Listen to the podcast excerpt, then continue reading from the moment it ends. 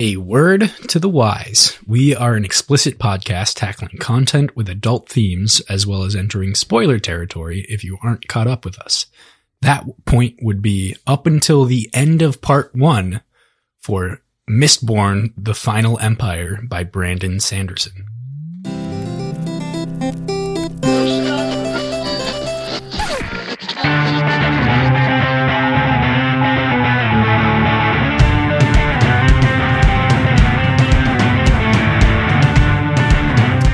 Hey there, this is Cross. And I'm PJ.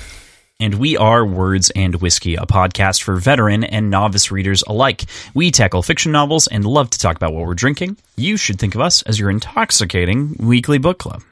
We just got done talking together about Crossland's wonderful travel day today.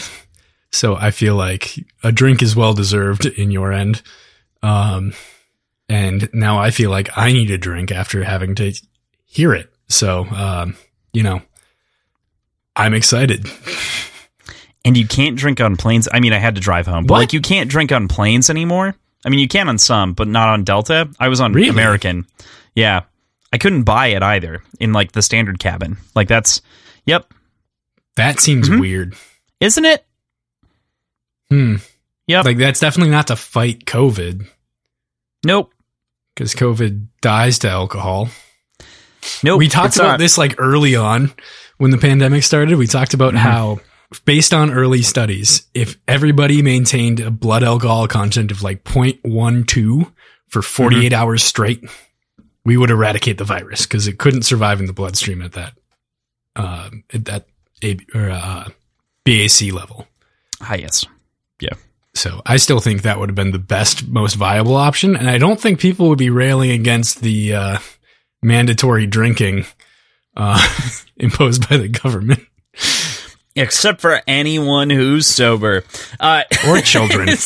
But they'd still be required to. The PJ, children, I mean. The children to drink. PJ, today is our 73rd episode. That seems like a weird number. And it is our third episode covering... Wait, we missed 69th? We did miss 69th, yes. What was our 69th episode? Was that the last episode of Red Rising? That was the Sons of Ares Volume 2 Wrath, yep. That was episode 69. So we totally missed that one, but we're on episode 73. This is the third episode covering Mistborn by Brandon Sanderson, The Final Empire here that we're talking about today, the first book in the series, and we are chatting about chapters 7 through 8. But before we chat about those, PJ, what are you drinking? I made myself what I'm just calling a blackberry lemonade. So it is... All right. So I say I need a drink after hearing your travel conversation, but I actually made myself a really, really stiff drink. So it is 4 ounces of Wild Turkey 101, 2 ounces of lemon juice, 2 ounces of blackberry simple syrup, and shook all that. And then poured it into a glass, realized it's maybe a little bit too full. So took a big gulp of that and then poured a whole bunch of champagne into until I filled it to the top. So that's what I've got. Just a big old glass of blackberry lemonade. Whole lot of rye. That sounds tasty. That sounds very tasty. It's really good. Are you following it up with anything? I've got Mountain Beach. I found it in the back of my fridge. It is a bright and tart pineapple lime guava beer. Session Sour. There we go. Session Sour from Breckenridge. I think I got it in like a Breckenridge Mix 15 pack that they put. That makes sense. Something like that. So it's interesting that we both leaned into summer drinks ish. Yeah. You know, like you've got a blueberry lemonade and a summery blackberry. Thank you. Blackberry lemonade. I know you're colorblind and they're the same. I can see black, but but like blackberries aren't really black, you know, like they're like, and you can't see blue though. And blueberries are black to you, I guess. Are gray. Anyway, so You're having the lemonade and the summer sour. I am having what I am affectionately titling the summer old fashioned, which is 2 parts bourbon to 3 parts orange juice, orange bitters, and 1 part amaretto. I made a double. Wonderful. So a similarly strong beverage. Right, we are here. We are here to party. Fuck yeah! Today was a day. But we're here to record, and we're excited to do so. I'm following that up again with a wrongfully mine from Edward Teach. Yeah, have you mailed that to me yet? No, because I need to buy more for you. So leave me alone. I dad bottom out at the one store. PJ at I'm fucking with you. I know. At the last that we spoke and recorded, from the time that we recorded, 3 days ago? I have not gone to a store where I could even buy beer. I was in New York between, like, we recorded, I woke up in the morning, flew to New York, was in New York, and then flew back, and I'm recording again. I feel like you could have squeezed it in there if you really, really cared about it. If you really loved me. There's been a grand total of, like, 2 hours that I've had on my own outside of the New York hours in North Carolina. Fine. Needless to say, I'm very excited to get into this kind of breezy, but I don't know if it's going to be so breezy an episode because there's actually like a lot to talk about granularly.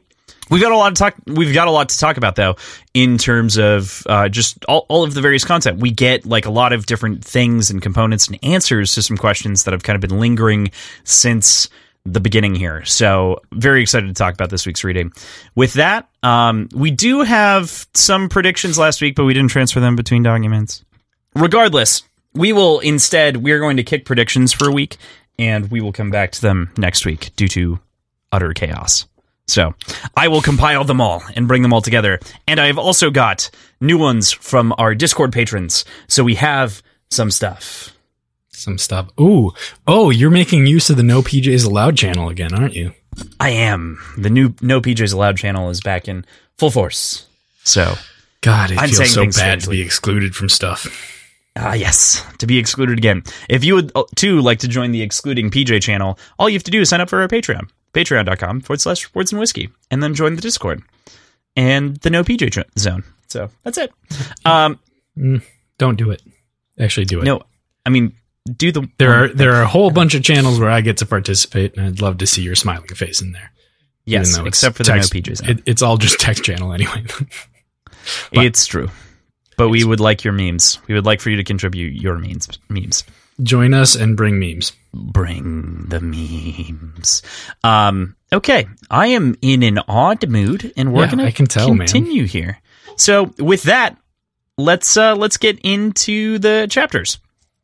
So, The first chapter that we have here is Chapter 7. Chapter 7, we read the kind of parable from last week, but one of the big things that we get right off the bat is that Marsh is just this fantastically complex character in this week's reading. We start off with a couple of different pieces of knowledge dropped on us, namely that he was a former leader of the rebellion, it was replaced by Yeadon, and that he resents Kell for his actions back when he was the thief, back when, when Marsh was taking part in the rebellion and when Kelsier was kind of off on his own doing the selfish thing. Yeah, that was an interesting kind of dynamic. Basically, Kelsier is finally coming to this situation where he is acting in the way that Marsh wanted him to act in the past. But because so much time has passed, Marsh feels this resentment that it wasn't earlier and isn't really opening himself to being like proud of his brother for growing, but is rather just kind of untrusting of the motivations and not quite believing the truth of what's going on, which is totally fair, but the whole dynamic's really odd and complicated. So fun to see it play out a little bit. Plus just sibling bickering back and forth. Like I know I do that with my siblings every once in a while, so I get it. And this seems a little bit elevated from, you know, just standard bickering. This is, I would say, you know, much more adult in its own way, especially in the way that Marsh kind of leads off talking about this list of slaughtered men and that several of them were ska. And that's kind of a very big deal for Marsh because of his position inside of the rebellion. But for Kelsier, he kind of treats it off and blows it off nonchalantly, saying, unfortunately, life gave me the ability to push men like them off of the tops of buildings. And I mean, like, it's funny, but at the same time, it's kind of, Yeah, there's some really strange, like, lines of morality that are kind of crisscrossed and not quite held true between both of them. Like, Kelsier is fighting against the system in which the Ska are enslaved, but is unwilling to, like, I don't want to say overlook, but consider the fact that the Ska that are working for the noblemen don't have that much of a choice. Like, this is the best for them and their families. Yes, they're technically working for their oppressors, but, like, what do you want them to do, man? And I guess what he wants them to do is join the resistance and sacrifice their comfort in order to hopefully take this down for everyone in the future, maybe. And this is, by the way, a resistance that has not, like, that has been going for 1,000 years and has made zero progress. So, like, that's kind of a bleak, that's a tough sell, I think. But he's like, fuck you, you're a traitor. And that doesn't seem really consistent with what's actually going on in the world. And then Marsh is, like I said, just kind of digging his heels a little bit because he feels like this isn't the way Kelsier has acted in the past, and it must be something selfish, even though he's been given the scope of the project. I don't know. There's a lot of history that comes into it, and I feel like neither of them are truly acting in what they would consider their moral, like, philosophy, if you were to ask them separately what that might be. So yeah, they're really not. I think that it's a hard, it doesn't feel like there's a proper word for it, at the very least that I can think of right now, but they aren't acting, like, according to the men that they want to be. Their moral philosophy is a great way to put it. Like, they aren't following, like, a pure version of their moral or ethical compass. And I think that puts them in a very complex place as characters and as brothers, like, competing against each other, because they've kind of flipped spaces. Like, as they're talking to each other, they're kind of coming to this realization that it's like, well, you don't care anymore about this, and you're acting in your own selfish interest. It almost comes to a point at the end where it seems like they understand each other for those very same reasons, and that sort of ends up being where the kind of tenuous agreement comes from between the two of them. Right. Which is a nice, complex interaction in a very short amount of time. Like, this entire reading this week is 40 pages, and there's a good amount to talk about here because there's so much nuance and depth within kind of the way that this is set up and kind of given its time. Right. Yeah, for sure. Yeah. Yeah. You know, Marsh, of course, seriously questions Kelsier's actions, how the past conflicts with the present. And this is kind of that morality thing right here that is such a huge deal. I guess the biggest problem that I have is Kelsier has this sort of lens that he adopts where if you're working for the bad guys, you ultimately can be treated as such, right? And so kind of deflects and decides to kill those people as though they do not matter, even though they're the same people that he wants to save, right? And that kind of becomes an interesting, morally complex problem. But at the same time, Marsh is advocating for not killing those people when they also would have tried to kill Kelsier because that's what they're supposed to do in their station in life. Because that's what they've been, you know, raised, bred, and otherwise, like, taught to do.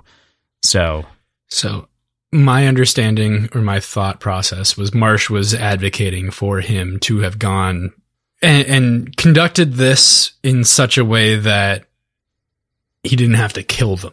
Like, I'm sure he knows that he could have dispatched them non-lethally, knock them unconscious by hitting their head against the wall hard enough. And that's a thing that could easily kill somebody also, but maybe some of them would survive, you know? I don't know. I think there are ways that Kelsier could have gone about that heist without just absolutely slaughtering everybody. And I think that's what Marsh is kind of getting at. There's almost a difference in definition between something like a heist and a robbery. That was more of a robbery. You know, like that was guns ablazing, going in intentionally to like kill people in addition to pulling it all off, I guess. And a heist generally has like a... What's the definite... Like, where's the line there? Like, is there a line? I feel like a heist is a robbery. I feel like they're just... I feel like they're the same fucking thing. I guess the way that I'm trying to paint a picture is that like a heist feels like a plan, right? Like a planned out thing to like go in and do very specific things and execute. Well, he didn't really have it all planned though, right? Also, the definition of a heist is literally a robbery. Just so we're aware. Heist just sounds classier. Yeah. And heist, I feel like in modern day, it is so tied into the idea of like an elaborate plan that involves multiple people specialized in multiple sort of different facets, all coming together to pull something off. That it's incredible. Like that, just based on Hollywood, that's what we know heists to be. But by definition, a heist is just... I read the informal definition. My bad. So these are both theft, right? Like either way, these are theft.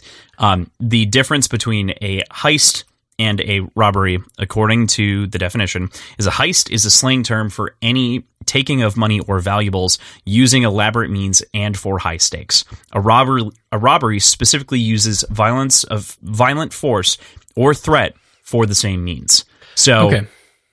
And that feels about burglary. Right? Burglary is in there as well, but burglary is non-violent. Is that correct?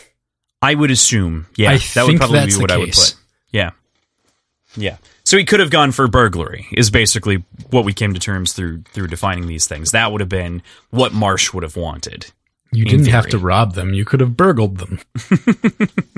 You didn't have to kill them. You know, like, obviously that's what he says instead. But yeah, literally, if we think about the definitions of those things and get, you know, kind of into it, that's where he wanted him to be morally and ethically. Like, get the things that you need to pull this off, sure, but you didn't need to kill the Ska that we're ultimately fighting for. The noblemen, fine, fuck them. Like, don't care. But, yeah. But how do you delineate that?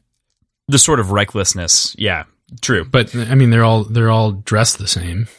They're all in the same position. Like, how's he supposed to know who? And I guess that's Marsh's point the entire time, is they're all people. Mm-hmm. Right. Yeah. I think he says something like they're all men, right? Like he says they're all men. Like, you didn't need to kill them all. Mm-hmm. He either says men or people. I can't recall, but either way, like that's kind of where he's getting at. The sentiment. Yeah. It's a tough spot too, because it was such a cool... We literally talked about last week how fucking cool it was, and then it's like, now we have to deal with the moral consequences of our really cool actions, don't we? The fallout of... Kind of, yeah. Kind of, sort of, yeah. Yeah. But it's so cool. Yeah. In the end... How many people's lives is cool factor worth? Mm-hmm. I feel like it's at least 11, so I think he's in the clear. Well, he killed 12, though, right? Like 12, 11. 12 is too many, didn't he? No, it's 11. 12. Okay, that's why I said 11. Okay, I feel like none is cool. Don't kill anyone, kids. But thanks, for Crossland. For storytelling purposes, you know, fair point. I think it's very cool to kill people. We should have just blown up the building. Go full Lord Trusting on his ass. Like, just get rid of them all. Burn the Venture House to the ground. Kill everyone inside. And do it indiscriminately. So that's the other thing, is This goes back to that whiteboard, and they conveniently did not point to this, but they should have. General mayhem. Mm-hmm. This falls into that general mayhem kind of part of the plan. Like, there needs to be high stakes, and there need to be deaths in order to make this stick, you know? Mm-hmm. And if he's trying to pin this on another house, he needs it to matter, and he needs, like, investigations to come into effect. Yeah, he needs fall people. Yeah. Yeah. And, like, who's going to be the fall person but the people that are actually getting in his way? Mm-hmm. What a perfect fall guy to be the only people that are known to be Mistborns, you know, like the regular great houses. So it's perfect. Only people mm-hmm. known to have Mistborns, not be Mistborn. Yeah, different connotation there, but that's an important delineation. Not every great house member is a Mistborn. Wanted to just clarify that. But, yeah, still super rare. I just like the idea. Like, I guess we'll get into that later, but where he's talking about how the identity of who's a Mistborn within a certain house is the topic of much, like, within the society. Like, I just imagine just high society people like, oh, I heard he's a Mistborn.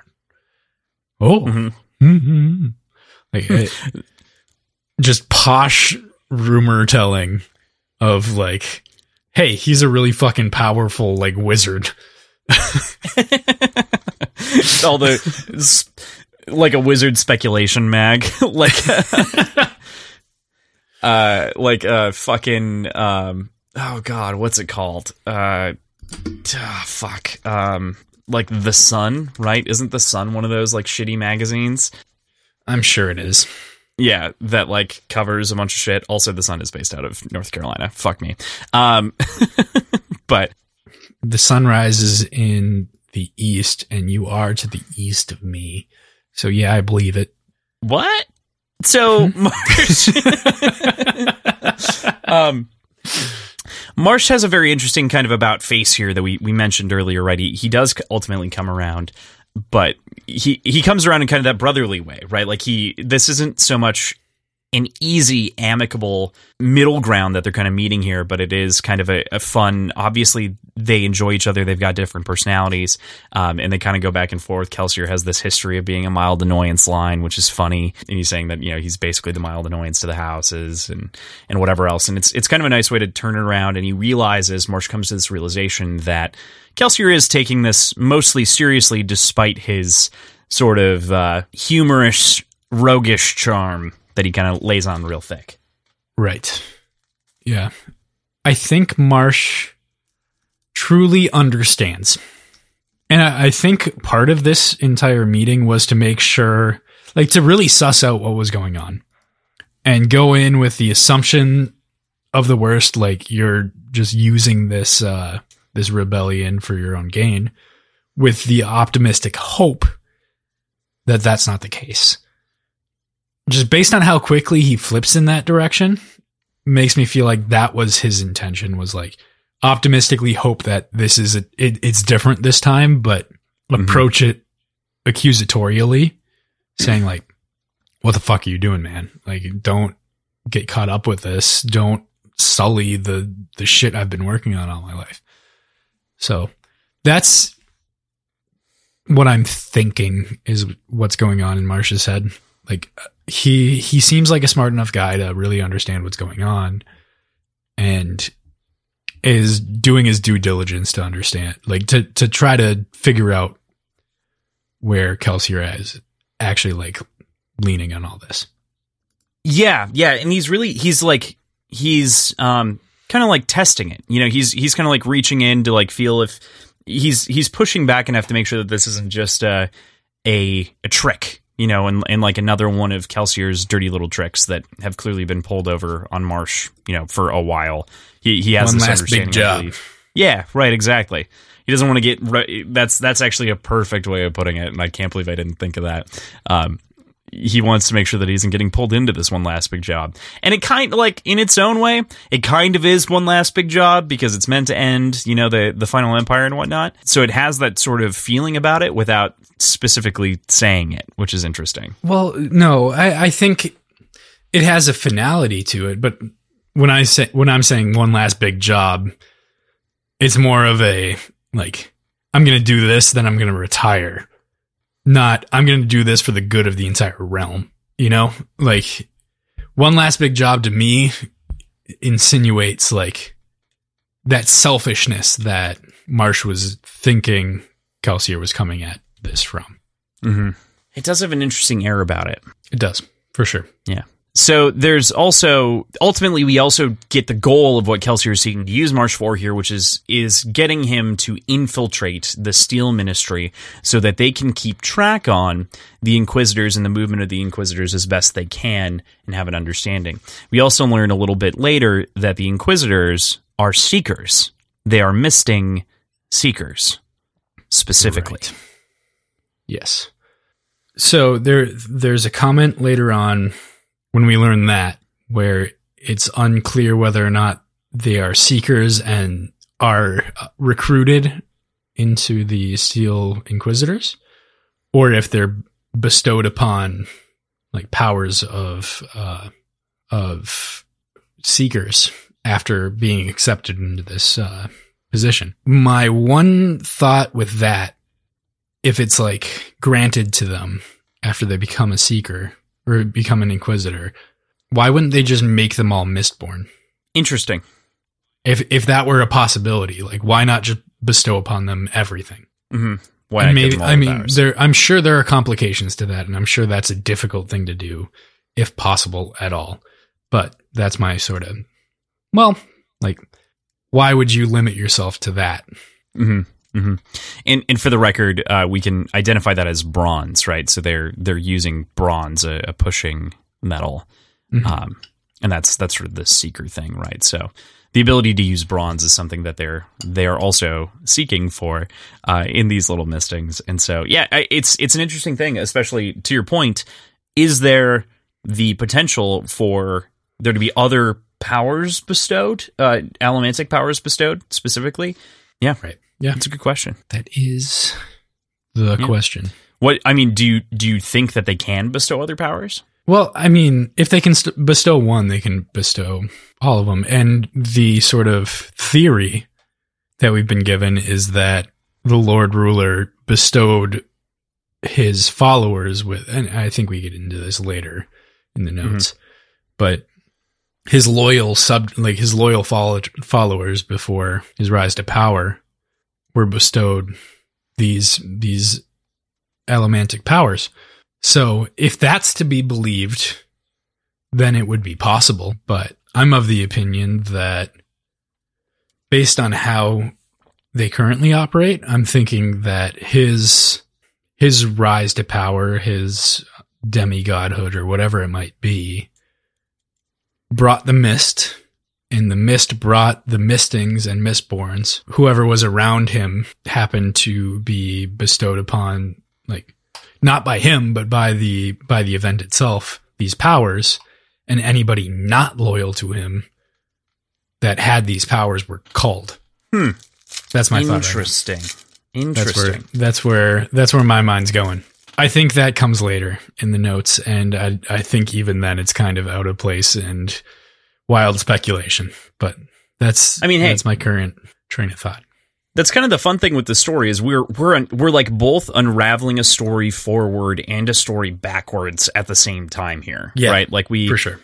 We're getting a story kind of in both directions, and we also have this other like journal which we're unsure of what that is exactly. And so there's a great Bullshit's number of like multi. There's a great number of like multifaceted storytelling elements here going on that are, you know, keeping you in, right? Yeah, for sure. Yeah, absolutely. How are we feeling about the book overall? Still loving it? Oh, dude, I'm in. Like, I'm so fucking in. It's funny because it's going to be interesting when we have to slow down because we'll go back to regular recording speed versus this sort of expedited reading. No, we're not. I don't know about you, but 2 episodes a week is a lot to get through in terms of notes and everything else. We're doing 3 a week for the rest of our lives. Yeah, every other day, Crossland. I mean, fine. As long as we can talk about other things. Nope. In addition. Nope. This is our life now.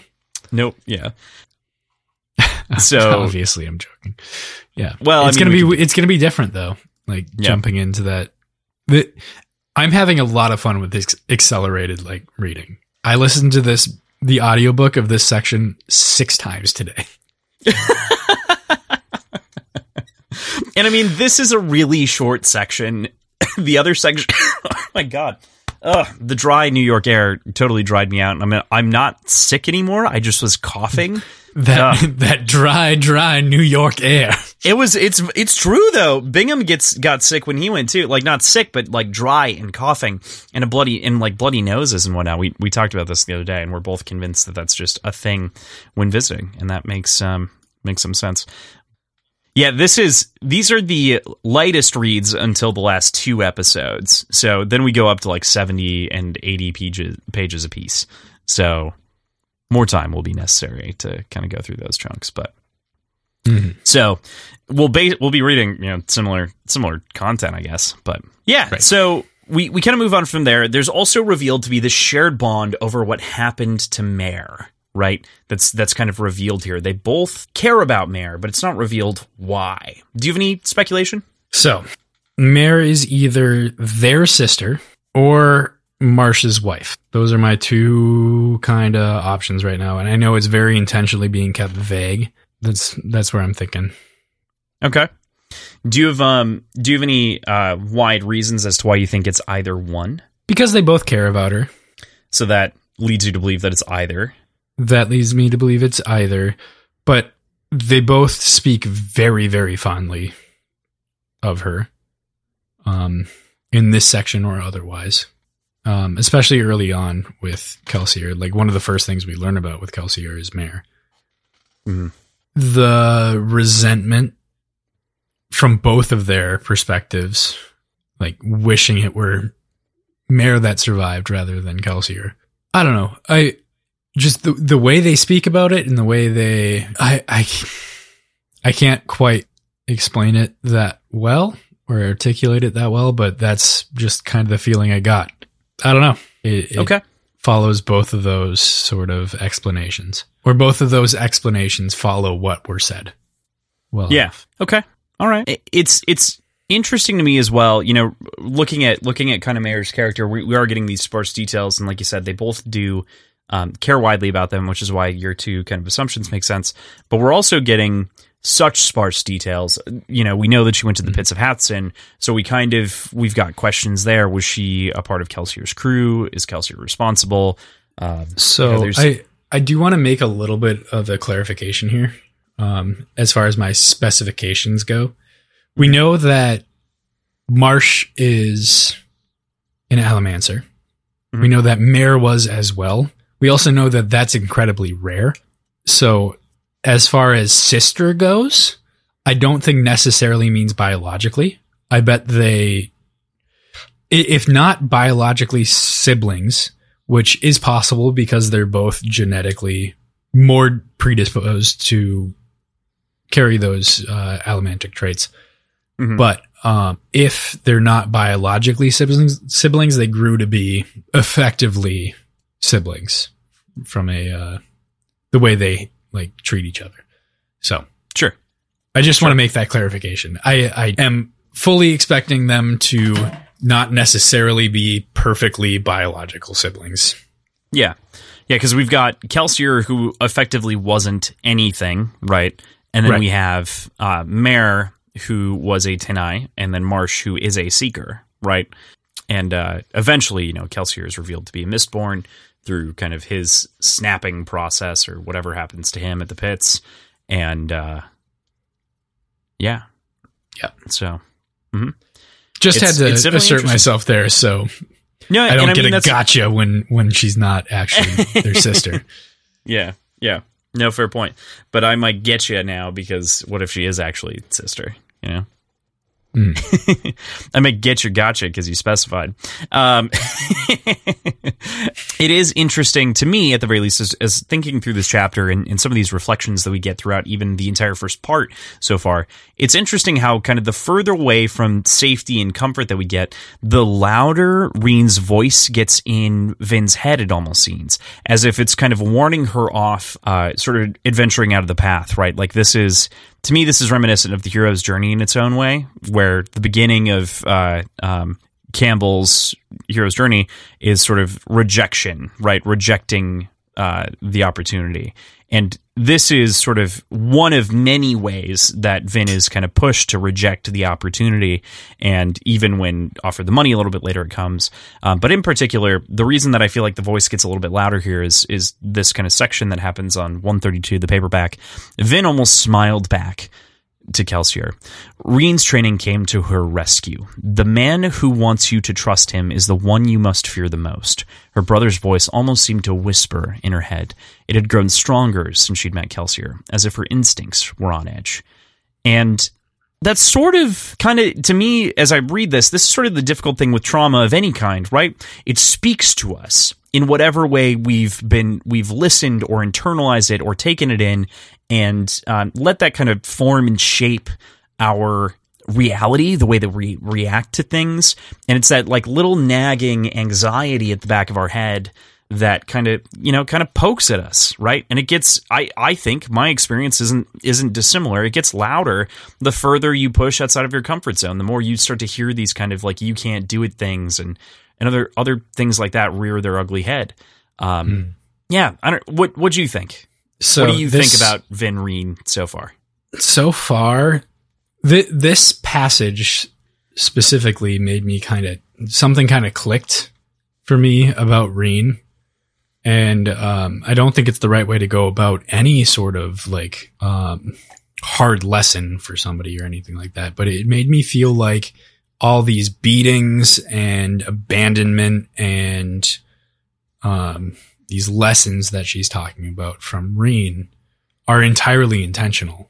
He knows that he is the closest person to her and makes sure she feels like she can't trust him, so she never puts herself into a situation where she trusts somebody and gets burnt for it. Like, and that's fucked up and not the right way to treat somebody, not the right way to go about teaching somebody how to be careful. But maybe he had good intentions there in a super fucked way. Like maybe it wasn't entirely malicious the way that he treated her. Like obviously it's horrifying to beat your younger sister and threaten to abandon her and then go through with it. Like that's gonna fuck somebody up, but maybe his entire intention was to make sure that she... Because maybe his view on the world was nobody can be trusted and nobody's going to just be good to you for no reason. So be cautious and never trust anybody.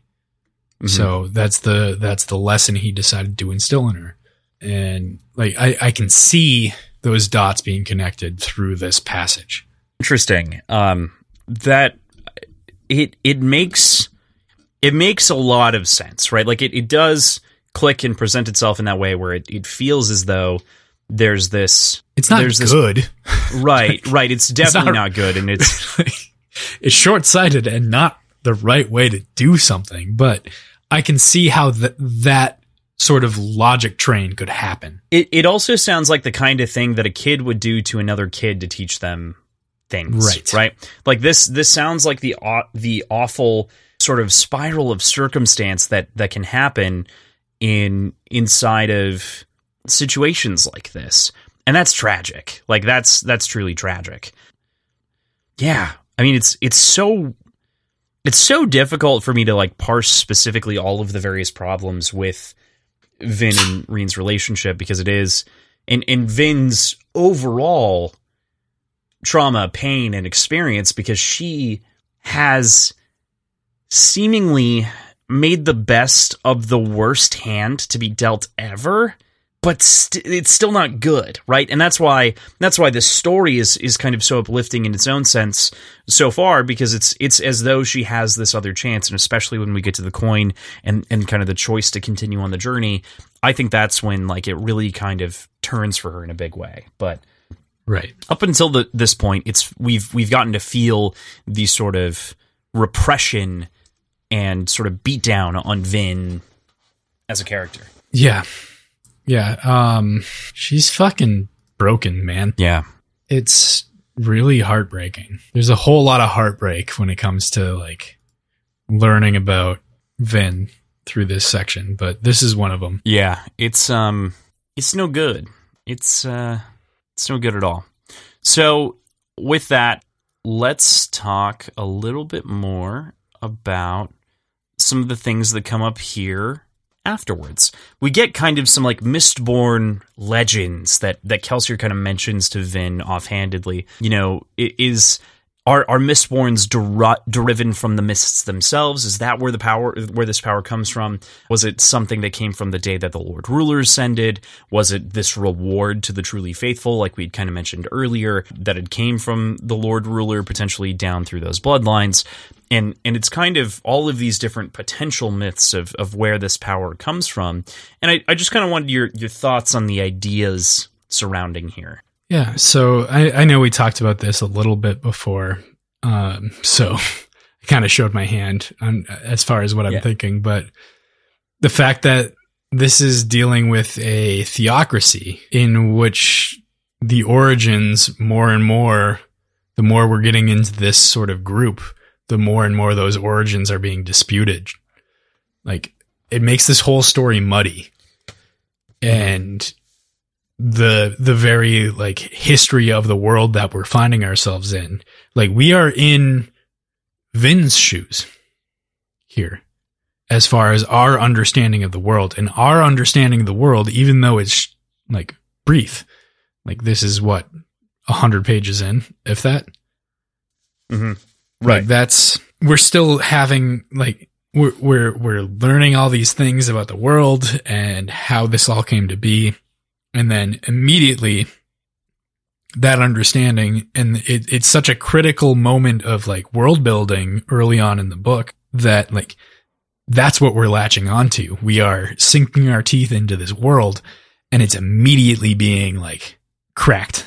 Like, that foundation of this world that we have already established ourselves in is deviating. Yeah, we're already getting seeds of doubt about what reality is, right? And, like, we don't know. It's just it's done so cleanly, though. Like, mm-hmm. I didn't realize how deep seated that understanding was, because it was so early in the book, and it was so like quick to. There was so much exposition going on, and so much like just world building in general. Like, this is how this works, and this is how this works, and it's all building on each other. And then suddenly it's like, no, that's fuck up. Like, that's wrong. That's a lie. Mm-hmm.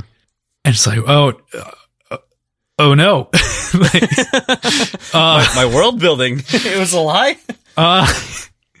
But like, maybe it's just me, because I fell head over heels for like this world. And in the same stroke, it got me so invested in the history of how this world came to be. And the fact that that is what's at, like, what's under scrutiny just makes it so much more like personal, I guess. No, personal's wrong, but affecting. Somewhat, there's weight to it. There's so much more weight to that sort of realization for Vin, because we are in exactly the same shoe she is, because our entire understanding of the world is how she sees it, and she's seen it for a lot longer than we have. But I don't know. I'm sure there is a much more concise way to say this, and I'm kind of rambling, but... Okay, so you're right.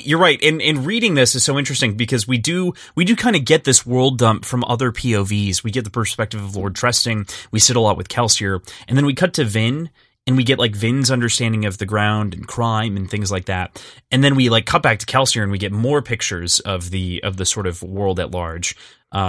And we get more understanding of some of these elements. And then we cut back to Vin again, which is the naive perspective. And I think that feeds into what we see in Chapter 8, especially where She's seeing a Terrisman for the first time. She's heard of a Terrisman, but she's never talked to one. She's never talked to a steward before.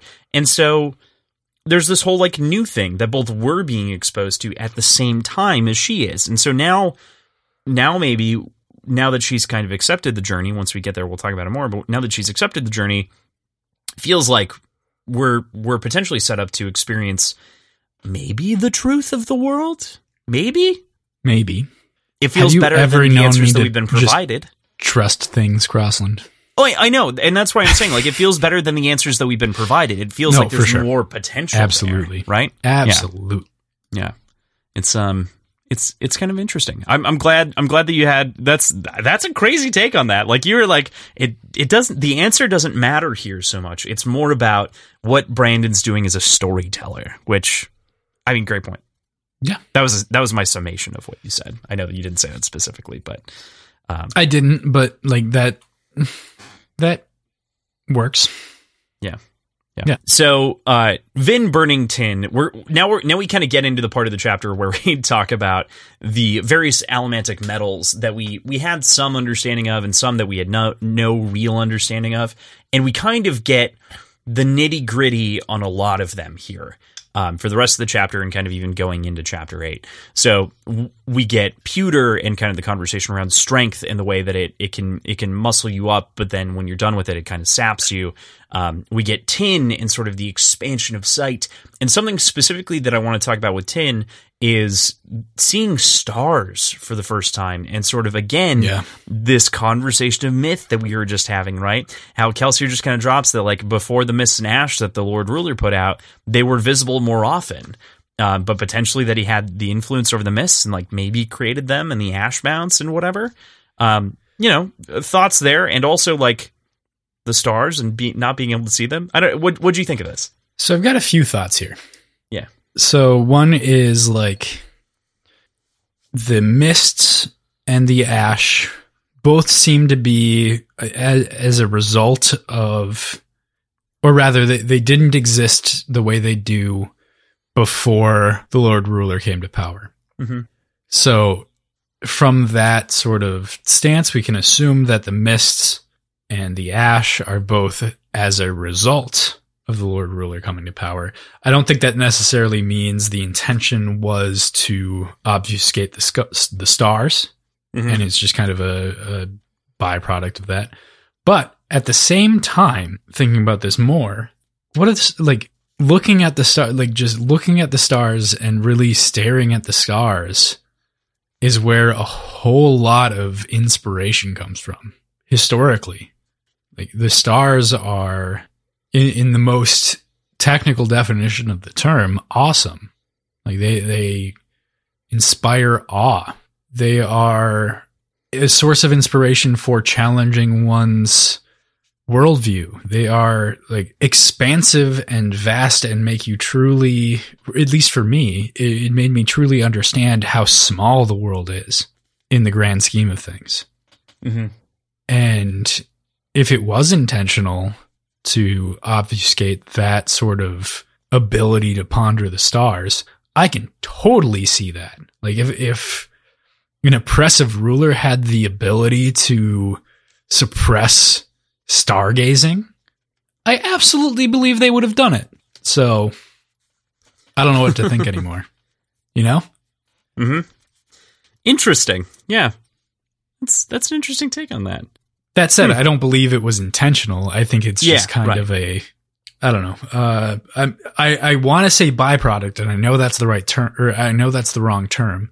It is a coincidental like result. Oh man, there's a term for this, and it's not a hard term. It is a simple term. Are you thinking like a consequence? Okay, an unintentional consequence of the existence of the ash and mist is the fact that the stars aren't visible. But which is interesting, because that also feeds into, specifically you saying consequence, feeds into a big conversation in this chapter, right? You know, on page 143, Kelsier says... yeah, I suppose first, it does, doesn't it? First, there's something you have to understand about allomancy. Another rule, more a philosophy. It has to do with consequences. What do you mean? Every action we take has consequences, Vin. I found that in both allomancy and life. The person who can best judge the consequences of their action will be the most successful. Take burning pewter, for instance. What are its consequences? You get stronger, you know, the one part, and then the back part is, you know, if you're carrying something heavy, it's going to fall on you. And they kind of, like, run through those. And to your point, like, maybe that was a consequence of whatever was done. If that was something. That's interesting take. Yeah, that's fair. Yeah. Sorry for the ramble a little bit. No, dude, again, I'm convinced that these 40 pages are going to take us as long as a normal episode because there's so much shit in here. Like, this is so dense, which is why I broke it up into this 40-page section. So we've got that. And then the other part here that I really want to talk about before we dive into the other metals that we kind of have vague understandings of is the mixtures, right? And the alloys and the importance of the combination and the percentages and kind of what we were talking about last week that I'd poked and kind of made fun of you for trying to figure out iron and steel. Yeah. Being that you literally use the word alloy. You literally use the word alloy. All right, but it's not an alloy of another metal. It's an alloy of iron and carbon. Yeah. I know. Okay. Steel, by definition, is an alloy made up of iron with typically a few tenths of a percent of carbon. It's specifically defined as an alloy.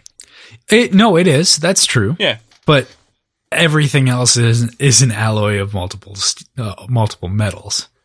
So. Yeah. And that's why, I mean, there is almost a more direct interaction between, I mean, all of them are close, but the most direct interaction between the two, and maybe this is something to read into as well, is steel and iron. They are direct opposites. The next closest is zinc and brass. The other thing I would go about saying is if you were to liquefy it, they're all just iron. The carbon wouldn't stay. Well, but the metal isn't liquid. Like, they don't drink liquid metal. They drink flakes that are in liquid. Okay, gotcha. Yeah. Okay. So, because there are flakes at the bottom of the tubes, but... Fair enough. I guess carbon could stay within the liquid structure. Anyway. Yeah, but it is ultimately flakes at the bottom of the tube. Which is that yeah. Eat it. Eat that shit, PJ. Chomp it. Chew it up. Nom, nom, nom, nom, nom. Got you. So good. Super tastes glad. Just like iron. Nom, nom, nom, nom, nom. It'll make you pull nails out of walls on accident. Actually, wait. Is iron... I fucking forget this all the time. Iron pushing. No, iron pulling. Steel pushing, iron pulling. Yes, we have a wonderful little glossary at the bottom now that I can finally reference because I've been thinking about this a lot. But yeah, so we get that, the alloy thing being very specific, of course, that like you can mess up the percentages and make metals that are very dangerous. You don't want to ingest any of those and kind of the sort of danger of having anything that's outside of the 10 known metals. Atium being another one, and I don't know that we've had the 9th one revealed, but we know that atium is one of them. And then we've also got the 11th metal, right, to kill the Lord Ruler.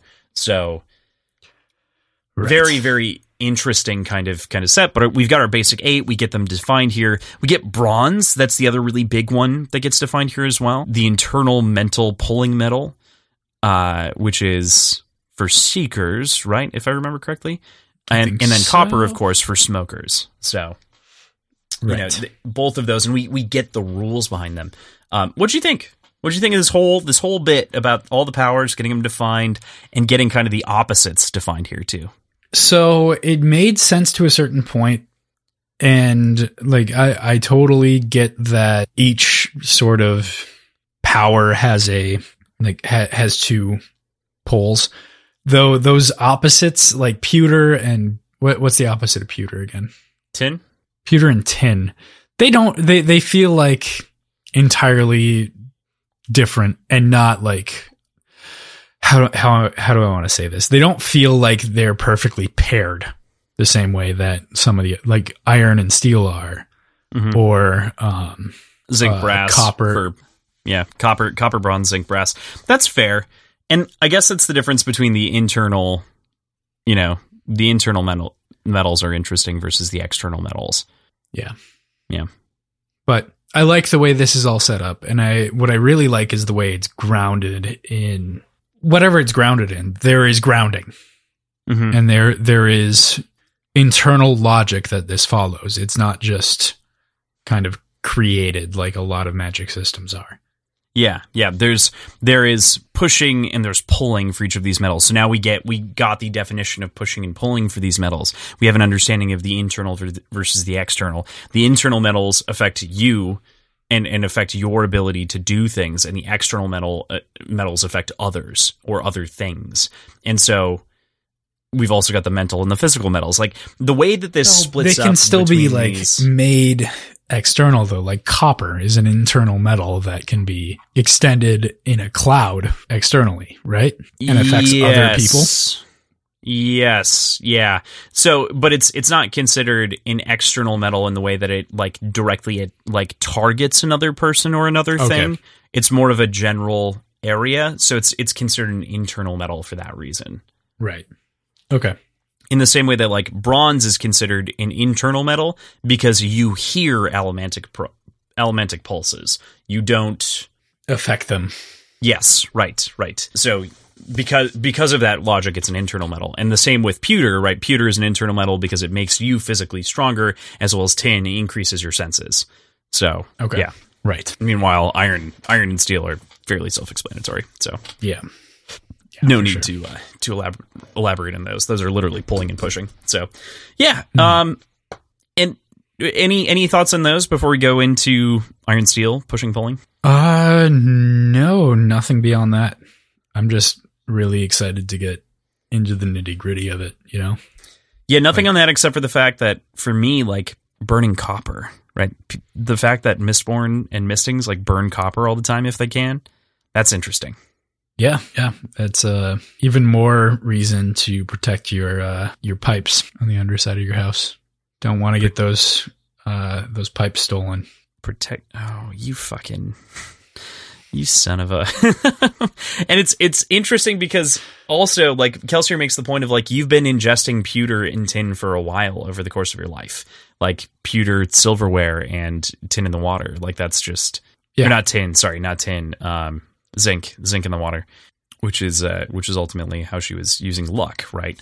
And just like, there's so much wonderful wrapping back of this, like you said, internal logic in the way that this story kind of is constantly revealing itself and like explaining the things that happened before in a perfect way. Right. Yeah. Yeah. It's truly interesting. It is a bulletproof story in a lot of ways. Like it's wonderfully set up that way. Super cool. So we go from this point, of course, to iron pushing and pulling and kind of the physics of it. I wanted to get your take on this, of course, as you know, someone with a physics degree, someone who is a physicist and mechanical engineer, your thoughts and kind of the iron pushing, pulling, the way that they launch and use like the small counterweight or pull and, you know, the sort of weight differences and things like that. What were your thoughts? So I felt like this was described in a really, really great way, especially of the like, well, the coin couldn't go it couldn't go forward anymore because it hit the wall. So I had to be the one that moved. Like, awesome. Perfect. That explains everything you need to like explain here. Like that alone makes me like understand that this is rooted in like a well fleshed out physics system. Mm-hmm. I did roll my eyes pretty hard at the sort of out of nowhere explanation of like, we can't make it go left and right. We can't just make the metal do whatever, because that's not how the real world works.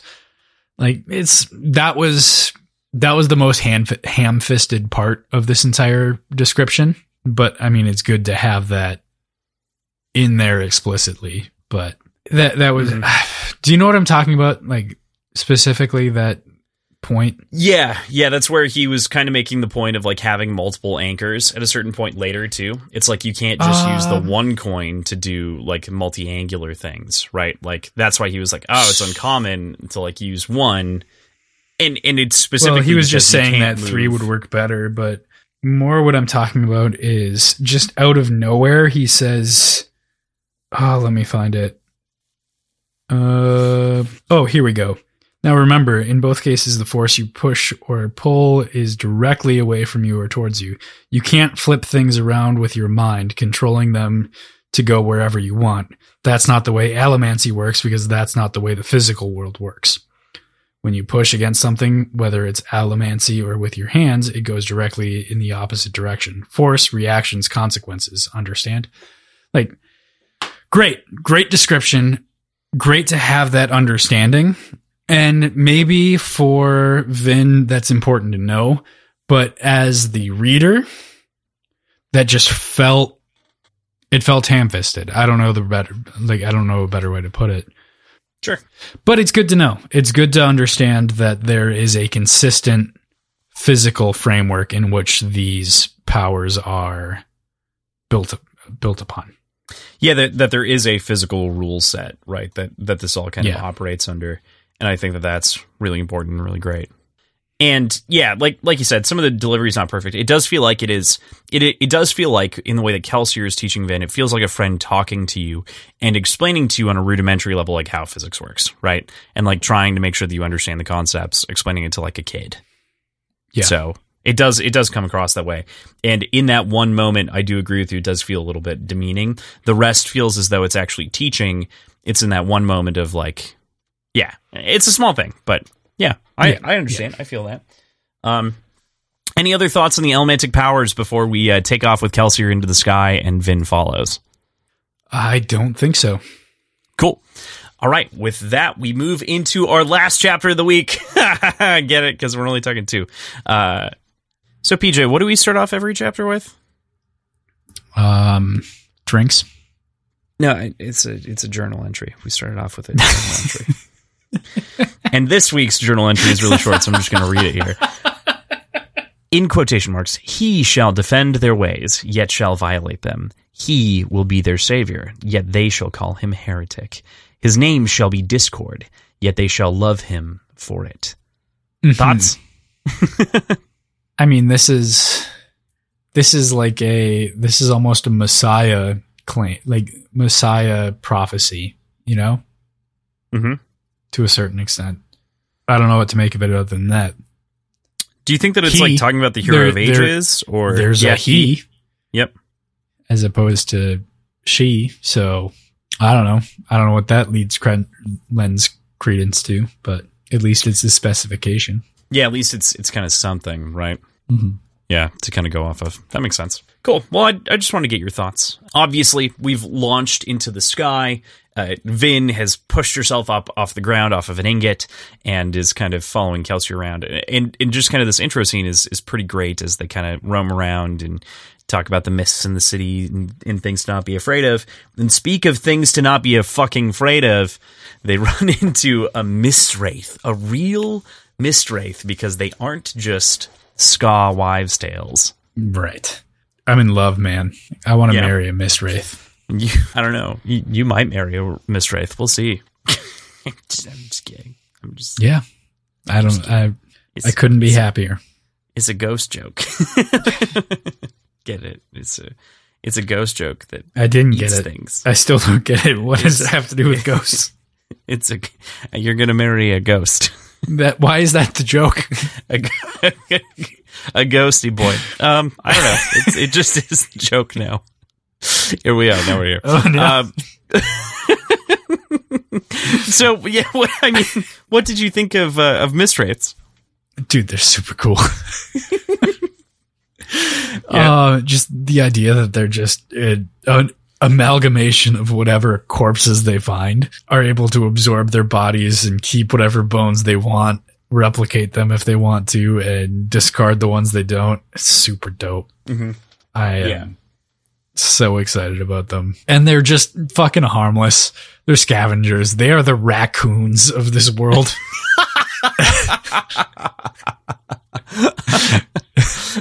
Just waiting for somebody to drop a cheeseburger or something. The garbage pandas. Oh, yes. Mist wraiths, the garbage pandas of Scadrial. We love it. That's so good.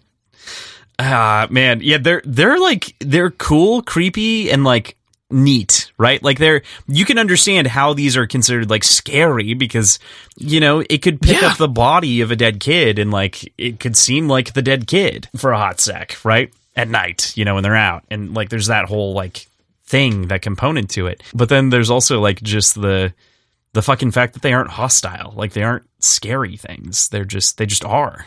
Yeah. Yeah, exactly. Yeah. So they're kind of neat. Any other thoughts on Mistrates? I want more. I want to see more of them. Cool. I'm sure we will see more Mistrates over the course of the story. It is called Mistborn after all, and there's a lot of misty things kind of wrapped into the story. So we go from there to we kind of transfer into this kind of big kind of conversation and a couple of different reveals, right? Like we're going to be leaving this entire trip out. It's actually leaving Luthadel to go out to Felise, and we're getting into a carriage and we meet Sazed, a Terrisman. We've heard of Terris and Terrisman before previously in the journal entries. Well, we're here. I'm wrong. The journal entries are kind of relevant. Maybe. I concede. I drink. All right. Sweet. Cheers. No, I was genuinely like getting frustrated with the fact that like nothing we were hearing about in these journal entries were coming to the page.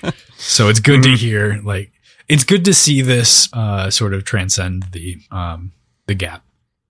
Well, I mean, I think if nothing else, we've talked about this a little bit, and some of this internal rhythm of the story is that all will kind of show itself in time, right? That's kind of what we found out over the course of, you know, the last 140, 60 pages, is that eventually this is all going to kind of show itself. So, like, the journal entries are going to show themselves. It's just not as immediate as you thought. Right. So, you know. So I'm still trying to understand why they are placed the way they are, if there's a reason behind it, or if it's just a, like, this is the means of telling this sort of future story, and it'll cross when it crosses, and it won't when it doesn't. Sure. Okay. There's this question that comes in the carriage as well before kind of a larger conversation that we'll have in a second, but it comes when Kelsier and Vin have kind of an honest conversation about Marsh, and Vin asks this question about Marsh beating Kelsier to teach him things, and I just want your thoughts. Dude, it was heartbreaking. Yeah. Like, it was absolutely heartbreaking, but it really does seem to give us and Kelsier an understanding of Vin, and we also, through Kelsier's perspective, know that Vin isn't unique. Like, it's heartbreaking and it's sad and you really feel for her, but the way he talks about it, he says he barely survived this sort of underworld scenario, and seems to be saying that, like, people come up with Vin's experience not uncommonly. So, yeah, it sucks and it's depressing and it hurts, but you know, I was really sad the first time I read it. I'm like, oh no, but I don't know how to make that sound, profound. So I'm just going to say, oh no. Yeah.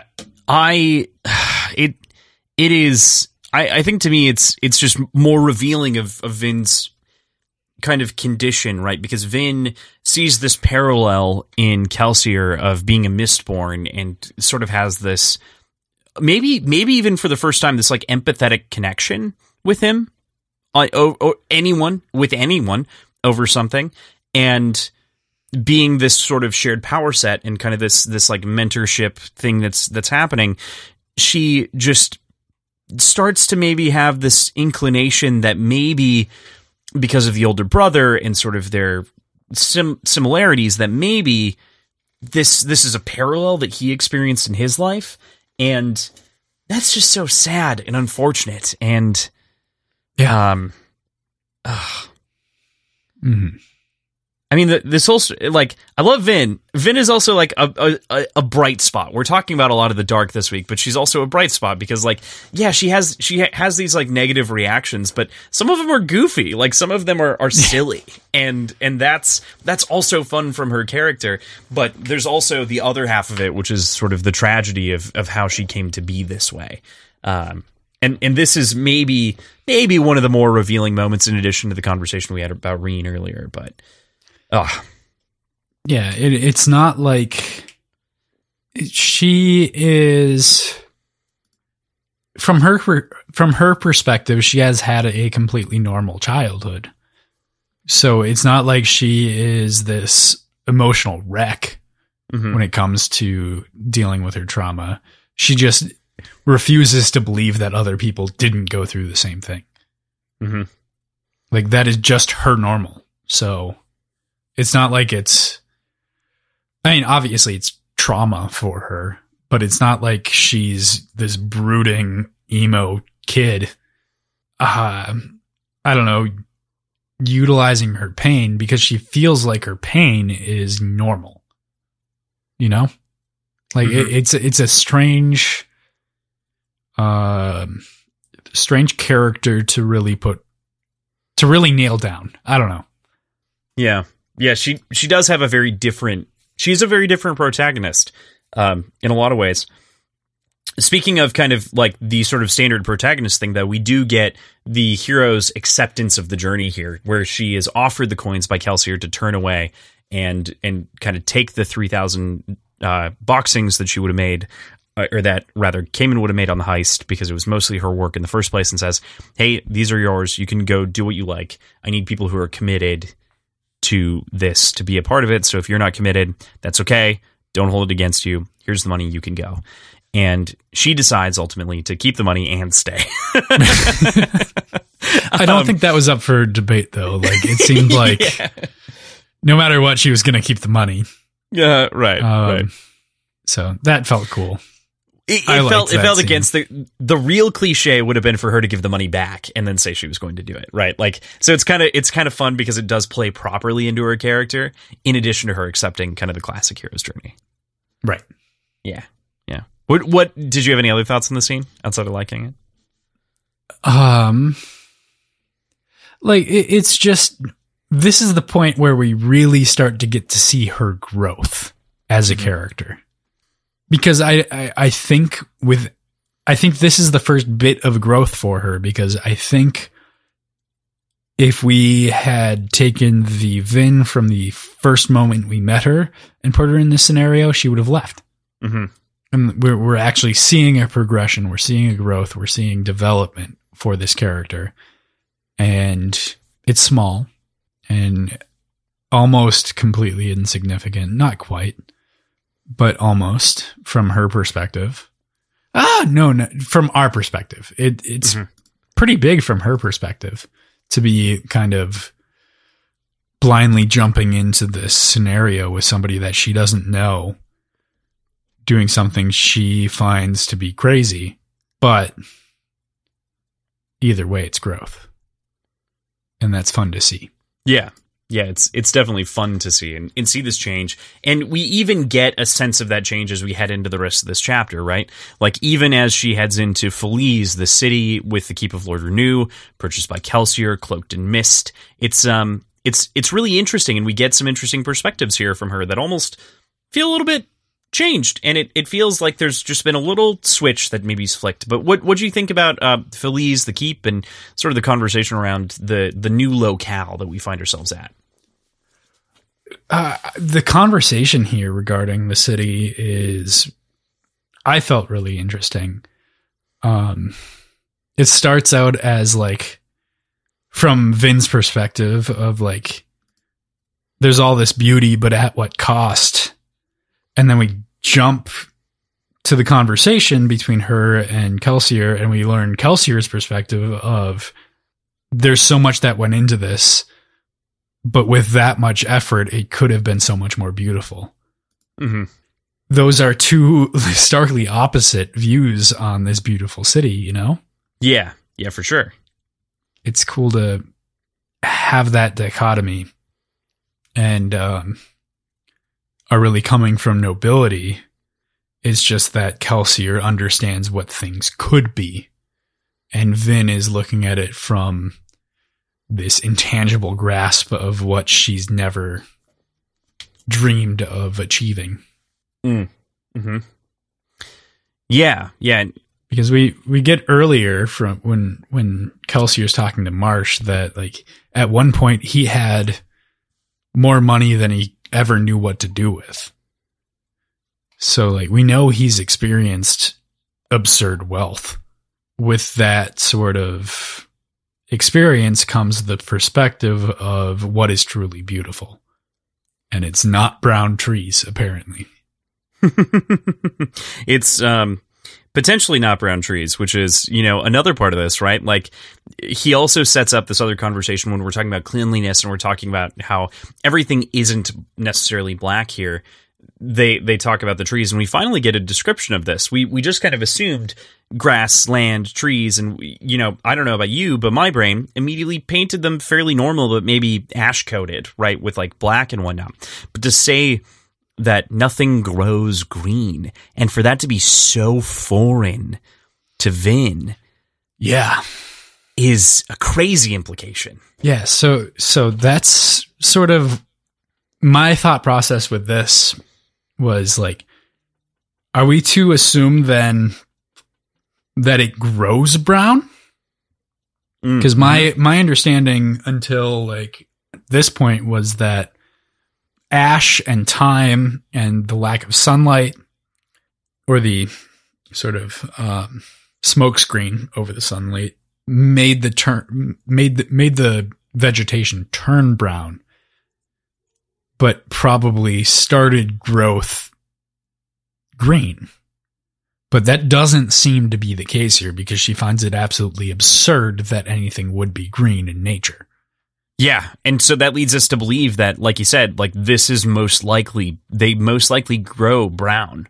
That color is almost stripped from this world in a big way. From conventional life, and maybe there's color elsewhere, and we kind of get some other descriptions, but it does feel kind of like it's sapped to almost sepia tones now. You know what I mean? Like, yeah. As you think about this world, so for sure, yeah, it's a layer that, like, we've gone 160 pages, right, and it's something that we've just kind of taken for granted, and then it gets thrown at you, and you're like, oh shit, of course. The sky's darker. Like, nothing's going to grow the same. It's all going to function a little bit different to try to attract sun. So it's just it's so interesting. So here, I think I actually accidentally misplaced this, but this is where we actually reminded about the alloy or metal that isn't one of the 10 and burning. So whoops, said that earlier. But did you have any thoughts on his commentary on not burning any of the known metals? I think that's here. I think he goes back to it. He says, earlier I mentioned that if you get the wrong alloy, it could make you sick. Mm-hmm. Like, this is during the carriage ride. I think this is right here. No, it's right in this chapter. I mentioned it in chapter 7. I don't think he talked about it in 7. He does. He mentions that alloys that aren't perfectly, like, aligned with what you're trying to do could make you sick. Oh, yes, he does say that. Right. But here is where he says metals that are not allomantic in general could kill you. Mm-hmm. I think that's bullshit. I think he is intentionally hoarding all the dope metals for himself, and he wants to make sure that nobody else gets to have the fun that he's having. That prick. I'm kidding, of course. And so he's just got some extra metals hanging out. He's like, yeah, I'm doing this fucking magnesium, and you can't have any. No, I don't know. Yeah, that's high stakes, man. That's pretty high stakes. Yeah. The question would be, any sort of metals, hypothetically then, like, how would you burn them if they weren't allomantic metals? Because the way we understand it is, Vin can see or can feel this, like, repository of metal within her. If trace metals do that too, then you would think there'd be trace metals in that sort of stash that she'd be able to access, and she'd have to learn that the hard way anyway. But as we understand it, there's only, what is it, zinc? That she actually experiences? Yes. In trace amounts? Yeah. I think Kelsier said something along the lines of like zinc and pewter potentially. Well, she definitely feels pewter. Like no, she has experienced pewter at least once in the past because of the mugs that she's been drinking out of. But mm-hmm. on a regular basis, her luck comes from zinc. Yes. Right. Right. So I guess I'm trying to figure out, there might be other trace metals in the water that she drinks or in whatever else that didn't create this little mound of that metal for her to interact with. I'm curious. What's up with that. Okay. All right. Interesting. Yeah. And you would imagine as though, you know, the way that I've always pictured it is that the metals, regardless of whether they're known or unknown, would, you know, be there and feel like they could be pulled upon. But like Vin didn't know, she felt power, but she didn't know what the power was. So, you know, okay. Maybe she doesn't have experience with other metals. You know, maybe there aren't other trace metals. Yeah, maybe not. Yeah. That's just my thought, right? Like, no, yeah. That's fair. That's interesting. I'm curious to see how that would get resolved. Yeah. We'll definitely see. So we're also introduced to this thin aging kind of wisp of a man, Lord Renew, and the man who's playing Lord Renew, right? He's so certain at what he's doing here that he goes so far as to state that he could host the Lord Ruler. The place is so clean. The man playing Lord Renew. I'm sure it's the same body. You think it's the same body? I do. You want to elaborate? Think it's the same body. I think there's some sort of necromantic force. Oh, right. You did say this last week. Or like a new soul occupying the body. I don't know. We know that there's no sort of question that he would hold up to any sort of scrutiny. And that's solidified by the idea that he would be... confident enough to host the Lord Ruler if given the opportunity. To me, that means there is something perfectly foolproof about his visage. So I think this is what Lord Renew looks like in reality. Not just an actor faking the facade. Correct. Okay. All right. Because they're very concerned about, like... the scrutiny of other people looking into them. Mm-hmm. And they don't seem to put any of that weight into him being found out. Sure. As an actor. So. An actor.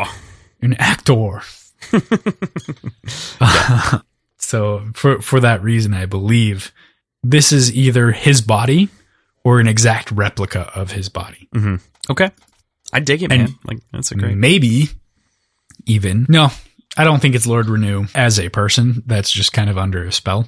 I don't think that because of a multitude of reasons, one of which is the oddity that he doesn't have a cane being pointed out because it seems like he's frail enough that he should have one. And that's me like making leaps and bounds about like what everything means. But that's my thought.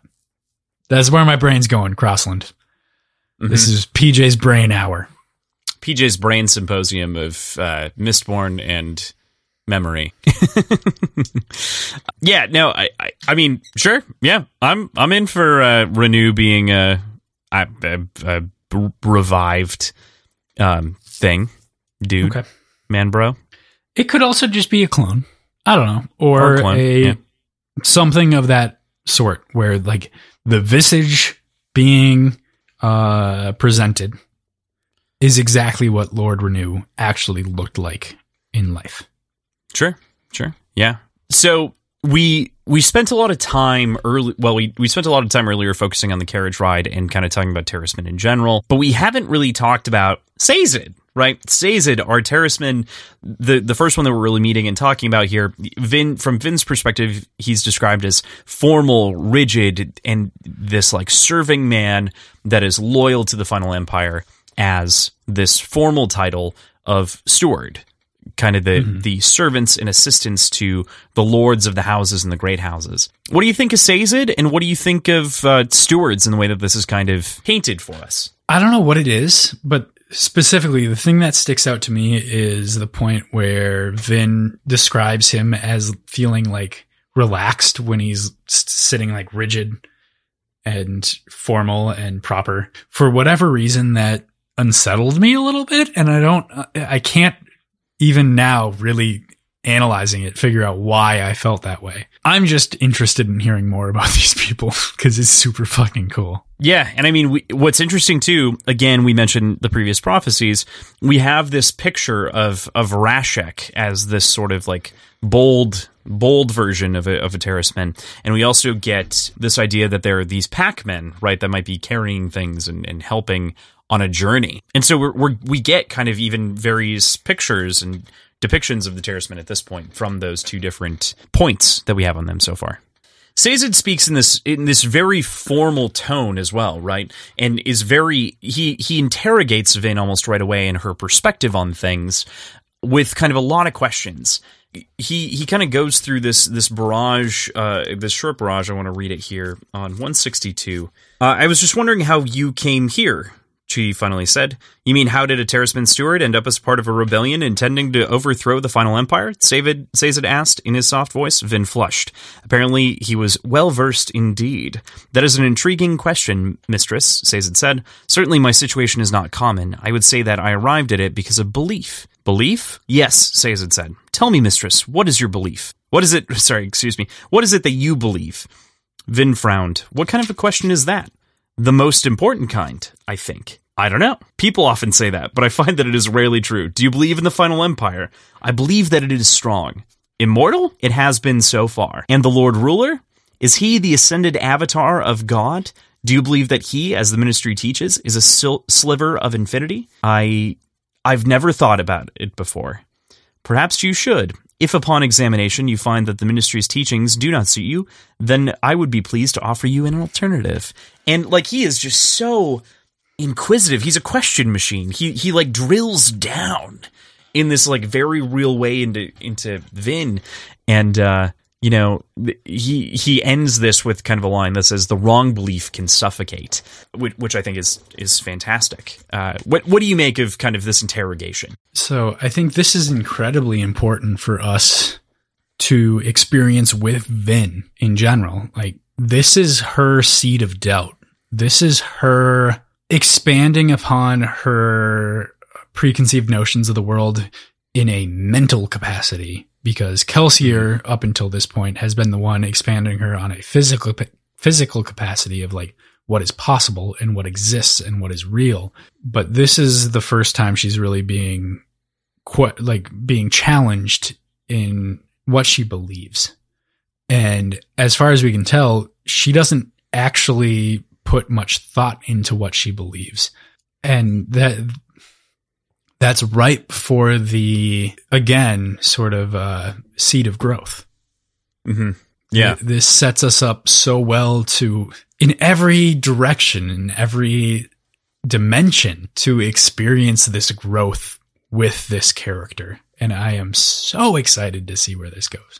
And it's interesting, too, because it's kind of he is directly interrogating Vin's flaws in their own right? Like, why do you believe what you believe? Why do you have faith in what, like, Reen has told you for so long? Indirectly, this is not directly addressing Reen, but, like, to her, as she internalizes this, this is the way that it should be taken, is, like, you should be interrogating all this shit in your life, girl. Like, don't take everything on face value. Don't take the lessons that you've learned as just straight fact and as though nothing can change and that you shouldn't react to new information. This is, no. Your perspective should change and adjust, because if you get stuck in these loops, they can become suffocating if it's the wrong belief. And right. It's just so good. It's such a good thesis for this first part. This is the thesis of part one to me in a big way. Absolutely, but maybe not even the thesis, just the how would I put it? I guess thesis works. Thesis, theme, meaning. I mean, it all kind of fits into this idea of like, this is what you should be doing. Not that she's doing it yet. We're seeing the preconceived notions. We are laying those seeds, like you were saying. Now it's just a matter of seeing how potentially Vin reacts to change, right? Right. And one of the biggest changes that we're going to see with Vin here is her going on behalf of Renew to go to these meetings, these balls, potentially in the future, and kind of playing the politic game of a nobleman, right? You know, Renew believes that this is dangerous, potentially, because she isn't married and she might be attention-seeking if she's pointed out as the direct heir. So instead, they kind of settle on sending her in as like a cousin, effectively, to be someone who is curious, but not drawing too much attention. This whole conversation makes this plan so much more solid in general. Like, this book seems to be doing a really, really great job of that. Making sure that any sort of plan is as realistic as possible and is as rooted in reality as possible, with the exception of these fantastical elements. But even those elements are rooted in whatever makes for reality. Like, it's doing a very good job of simultaneously fostering a suspension of disbelief, but rooting that disbelief in real world physical properties. It's such a strange, like, balancing act to be done, but it's doing it really, really well for me. Yeah. Right. Like, that's sort of, in a big way, I think that's kind of the genius of what Sanderson is doing here, right? Like, it is a giant balancing act. It's all balancing on a pinhead in a lot of ways. Like, a lot of things are stories in a big way are like a house of cards, right? And if a card at the base starts to become faulty, the entire thing could absolutely fall apart when you can pick apart that piece of logic. And I think, given our understanding, as we talked about in our episode 0, Branderson's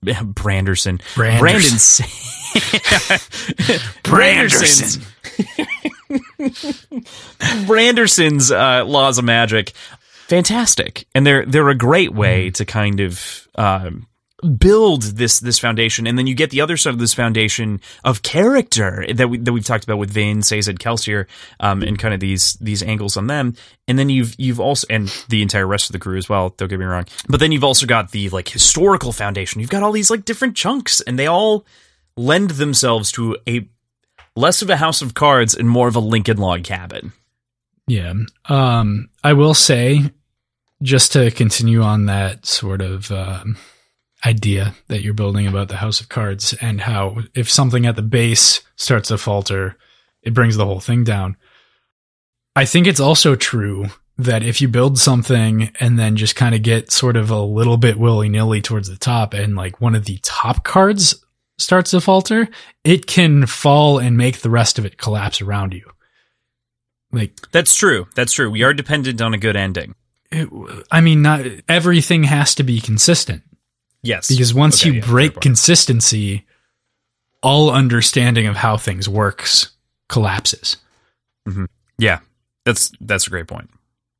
That sorry, just build on your own analogy. No, it's a great point too. That's why it is so important that each of those cards is stacked so precisely, and that's where I make the comment that he's doing such a good job that it feels more like a Lincoln log cabin, right? Like, that's for sure.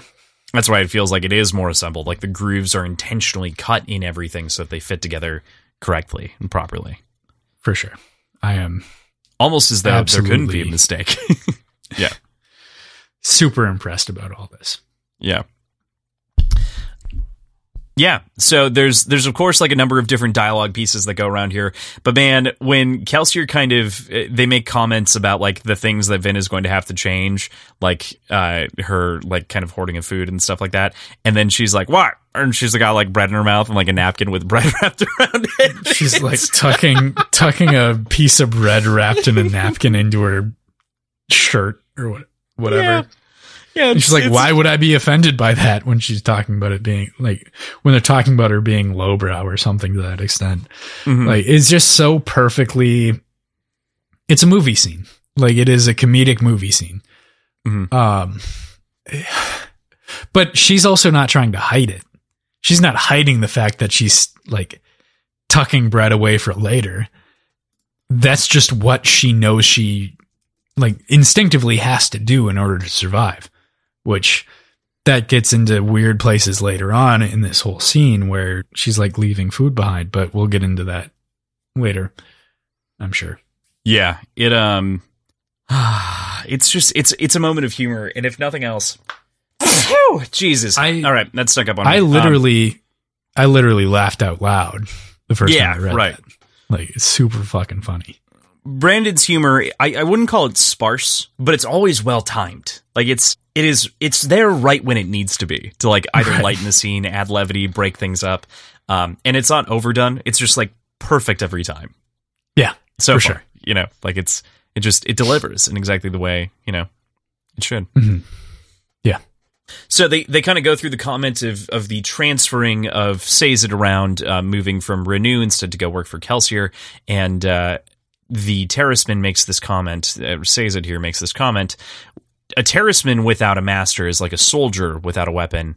And he suggests that he, you know, should be a servant of Kelsier, but Kelsier, of course, rebuffs and redirects to him teaching Vin about how to be a noblewoman instead. I forget if it's noblewoman. I forget. That's why. As soon as we were introduced to this character, I figured this is where this was going. Mm-hmm. I'm excited. You figured it was excited to learn more about the not talisman, Terrisman. Yep. And I'm excited to learn or to see Vin learn more about being a proper noblewoman, mm-hmm. or more proper, not perfectly proper because rural, but just mm-hmm. seeing how this whole thing goes. I'm guessing there's going to be some flubs early on, and I'm excited to see those. Yeah, yeah. It gives me this whole like concept. The way my brain expands to think about what could come next here, right? Is this idea that have we talked about Tangled? Have you seen Tangled? I think I have. Disney animated movie about Rapunzel. Yeah. Zachary Levi, Mandy Moore play the two leads, of course, but kind of roguish type. It reminds me of the way that Rapunzel in those moments, by the way, this is so funny that I'm bringing this up, of course, is like a relevant thing, but like, you know, she's rough around the edges in the same kind of way. And like, you can imagine what she's going to be like when she's introduced to people, right? Or when she has to like behave. And can you imagine Vin behaving? Like, yeah. What? Yeah, that's why I said there's going to be some flubs, and I'm excited to see those. Yeah. Yeah. Because she's not going to jump right into this in a super clean way. They are bound to happen. The question is just, I guess, probably how soon. And how often. And how often. Yeah. Good call. Good call. You know, there's kind of the final note of the chapter, which is Vin. Again, we've talked about Vin kind of turning the corner in this chapter in a big way, but she comes through with an act of belief, this kind of thing that we've been interrogating in the back half of chapter 8 here, but she comes through and asks the question to Sazed about trusting Kelsier and putting this faith and belief in him. And it's just a fantastic little end moment to this entire chapter. Yeah.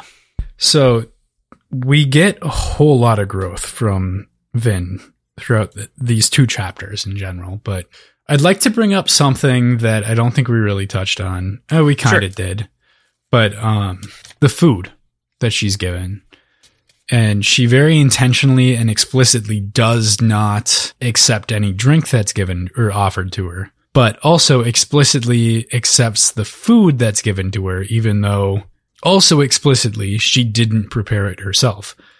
And then we start to see her get more and more groggy up until the sort of end where she's like really kind of loose with her thoughts.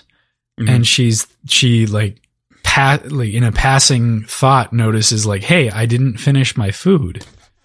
But that's quickly like kind of shoved to the side. And she's getting really drowsy. And I'm really curious if this is some sort of sinister foreshadowing, or if she's just actually tired from the use of all her, like the use of her newfound allomancy and the training she's undergone and just kind of an exhausting day in general. But for whatever reason, in my mind, this sticks out as something bad is happening to her. Mm-hmm. And I think it's because she's eating this food that she very explicitly mentions not having checked for anything and didn't see it prepared. I don't know. Like, for somebody so paranoid, she is kind of putting that out of her mind intentionally quite a bit. Yeah, she's definitely coming around and being very trusting, so your paranoia take on her paranoia is... But it's also growth. Like, if you look at it that way, it's also... she's learning to trust people. Mm-hmm. And I'm wondering if it's well enough placed or if it's naive to trust. Yeah. Yeah. One of the things that we just skipped that I just remembered in a flash here, of course, as previously stated, these were kind of more rushed on than... Yeah, right. We skipped a couple of like Mistborn rules that were kind of laid out at the beginning of this chapter, namely around metals ingested inside of you or attached through your body, which also impacts like the way that we interact with Inquisitors and things like that. What were your thoughts on those? That's one rules? Of the looser realities to me. Like, one of the looser rules is, how does that hold up and how does that actually work? If you're trying to make something as consistent as possible, other than they're inside somebody's body, so it can't be interacted with. And I feel like it just kind of has to be, that's what it is, because otherwise there's so many ways to break this world. But it makes the consequence of small things like metal or large things like fucking spikes driven through somebody's head can't be interacted with, even though they're made of metal. And I don't know. I'm still trying to wrestle with that. Mm-hmm. I didn't like it. I don't like that that's baked into this, and I get why it has to be, because there is metal inherently in people, and they are literally ingesting the metals in order to interact with them. So I get that there has to be a protection there, but it seems like a really odd way to bake that into the mechanics of this magic system, because one, it seems like there'd be easy ways of exploiting that they haven't brought up yet. But at the same time, there are things that just, that have to be explained away, because it has to work this way in order to deal with the iron in people's blood and whatever they're ingesting in their stomachs. I don't know. I don't quite know what I think of it. I have been wrestling with it since I first read it. Okay. Yeah, and again, per usual, not looking for a an answer strictly or anything like that. But, just curious in kind of the thoughts, right? Because that makes, it's interesting, because the earring is basically pitched as an option as a weapon, right? Like, as a potential weapon to be pulled out and used when removed from her ear. The question of, like, is it a pierce with a clip, or does it have like a little thing on the back differentiating it? Because if it isn't through the skin, it's not the same. It was kind of the way that was brought up, right? Like, but that's the other thing is, like, so the piece of metal knows that it's attached to something that's going through somebody's skin, and therefore isn't susceptible to the influence of somebody else's allomancy. Then that does. But the clasp on the back would be susceptible. Like, if there were, if you think about an earring, right? Yeah. That doesn't make sense to me. Is it a single piece of metal, or is it multiple? Is kind of the thing, if that makes sense. That's the way that I understand it. It doesn't really matter. Just the way metal works and is built, it doesn't matter. No, well, that's where like the body comes in. That's where allomancy steps in as an explanation, right? Like, what? Well, that's all that I'm saying is, like, that's where allomancy steps in to explain that, right? Like, it's not that it couldn't be, like, magnetized out of your ear, right? Like, the metal would still react to a magnet, for instance.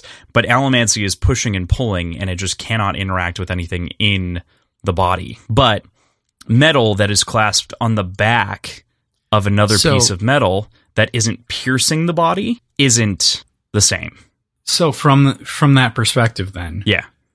Why don't the Haze Killers have metal armor that just like slightly pushes itself into the skin? Like, if there's one pinprick into the skin, by this sort of logic, it can't be interacted with. So, see what I mean? Like, if there's like a needle on the inside of the metal armor plating that like just sticks into somebody's bicep. I know exactly what you're saying.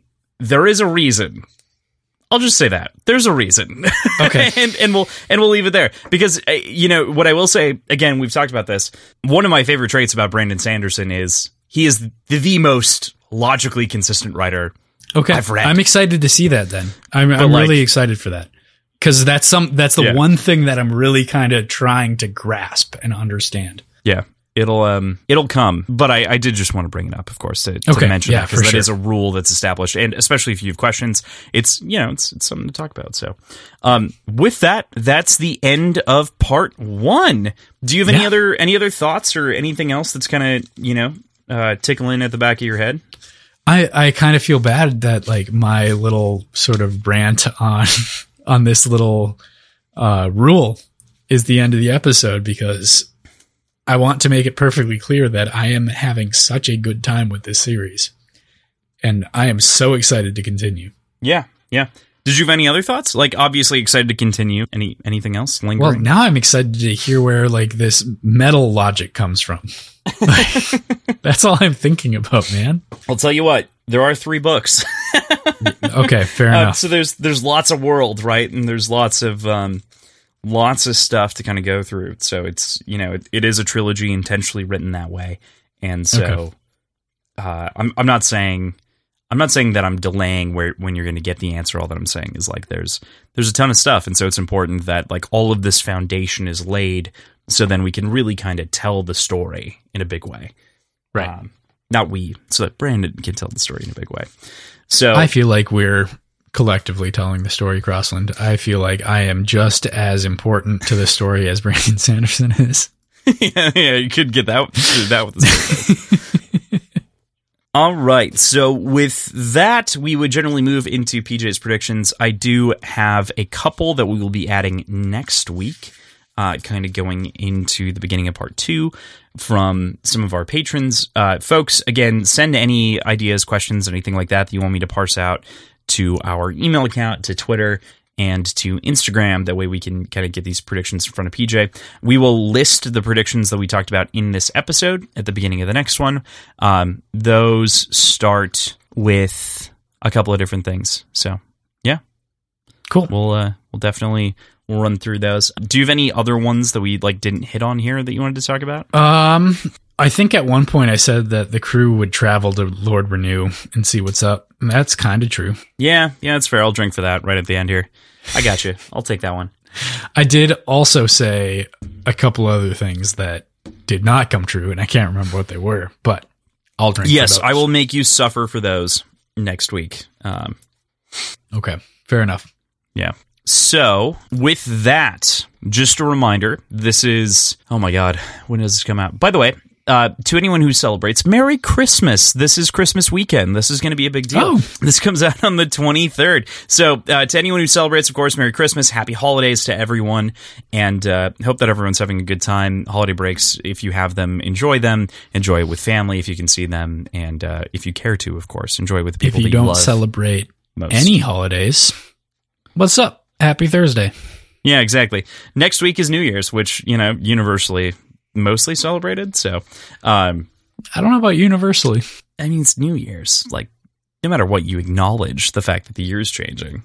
In our calendar. Okay. But yeah, for any of those, Merry Christmas and Happy Holidays for sure. We have asked for the past couple of weeks questions about prologues. We instead... next week, we're going to be answering those questions about prologues. So at this point, we're not going to posit a question of the week, but next week we will resume kind of the regular cadence of both recording our episodes and asking questions of the week. So look out for a question next week, of which we will be discussing, and the answers about prologues. If you send in your answers about prologues right now, it's actually too late, but we might talk about them anyway. If you send them in, we'll definitely append and talk about it anyway. So if for whatever reason you haven't gotten them in. Just to get a little bit of lead time, do we happen to know what the next question of the week will be? No, I haven't thought about it yet. Okay, sounds good. We'll cut that. I haven't thought about what I want to talk about instead of part 2. So I do have ideas for where the rest of the questions of the week will go, but not for this one in particular. So sounds good. Cool. All right, next week We are reading chapters 9 through 13. PJ, that is 73 pages. Oh, shit. So in the paperback. So like really that's like 60 between 50 and 60 pages. So not paperback pages 171 to 244. Yes.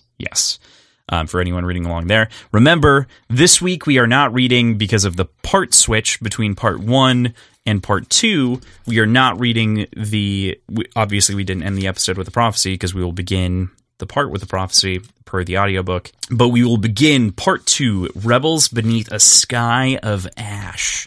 So exciting. Very excited to get into this book now that we've gotten the foundation laid. So yeah. This is going to be a lot of fun. Yeah, so that's where we'll leave you for this week. Thank you, as always, to Tim and Andrew, our producers, for helping us make the show happen and get it out to you. You can check out all of our links in the show notes. You can find our schedule, Patreon, previous episodes, our websites, socials, all in one convenient location. Fun fact, today, I asked Crossland about the show, and he's like, hey, check our website. So yeah, PJ still had our old calendar before we switched to the new one. That's what he's been using forever, which is funny. So yeah, just fun fact. I need to listen to my own advice. But yes, so if you have ever have any questions, go check it out there. So beyond that, you can check us out on Twitter, Instagram at WordsWhiskeyPod. You can send us an email at wordsandwhiskeyshow@gmail.com.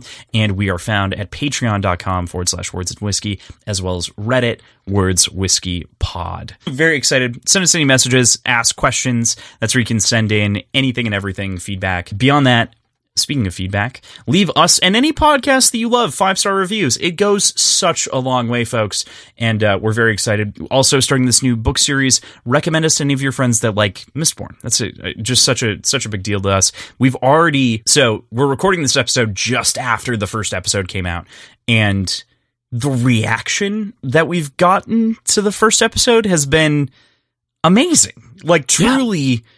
Really cool. And it's been a little bit over 24 hours at this point, and the number of like overflowing positive messages and happy stuff. Very glad to be welcomed in so widely to this fandom and everything like that. So thank you all so much. Spread the good word if you would.